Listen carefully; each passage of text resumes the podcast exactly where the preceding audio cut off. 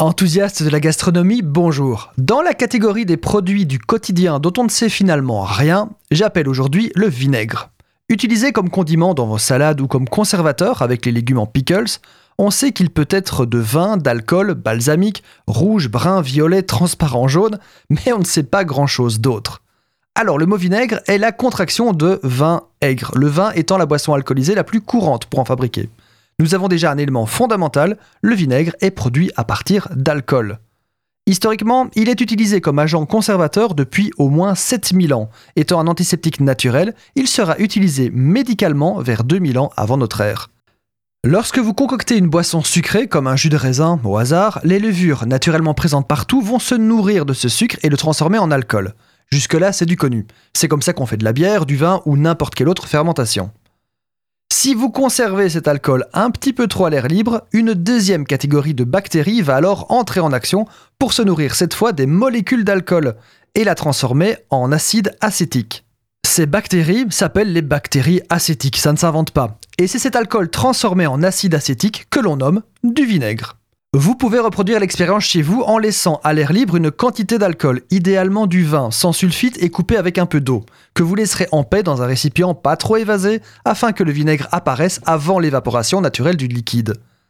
Après quelques semaines, oui ça prend un peu de temps, vous remarquerez l'apparition d'une couche d'agglomérat gélatineux à la surface. Cette pellicule, qui n'est ni un champignon ni une moisissure, est produite par les bactéries acétiques.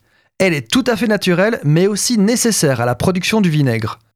Prenez ce petit blob étrange, retirez-le du contenant et goûtez le liquide. Félicitations, vous venez de faire du vinaigre comme le faisaient nos ancêtres antiques. Les vrais curieux se demanderont quelle est donc cette matière gélatineuse et faut-il la jeter?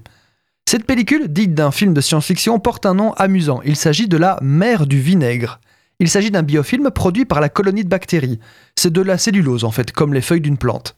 Et oui, il faut l'écarter du vinaigre après un certain temps et même priver le vinaigre d'oxygène au moyen d'un bouchon hermétique, comme une bouteille par exemple, car si on ne le fait pas, les bactéries continuent leur travail et finiront par consommer l'acide acétique lui-même pour ne laisser plus que de l'eau. Dans le commerce, vous ne risquez donc pas de trouver de mer de vinaigre, car elle est enlevée quand la transformation en acide acétique est terminée, et que le vinaigre est prêt à être stocké. Le vinaigre va ensuite maturer comme un bon vin et développer des arômes puissants et riches. Cette phase de maturation peut aller de quelques semaines à plusieurs années. Néanmoins, vous pouvez voir réapparaître un peu de cette mer de vinaigre au fond de vos vieilles bouteilles qui sont restées un petit peu trop longtemps au placard. Étrangement, il faut attendre le 19e siècle pour qu'on utilise enfin cette mer du vinaigre dans la fabrication du vinaigre. Il est en effet beaucoup plus rapide et rentable de simplement déposer un morceau de mer de vinaigre dans un alcool pour le transformer en acide acétique.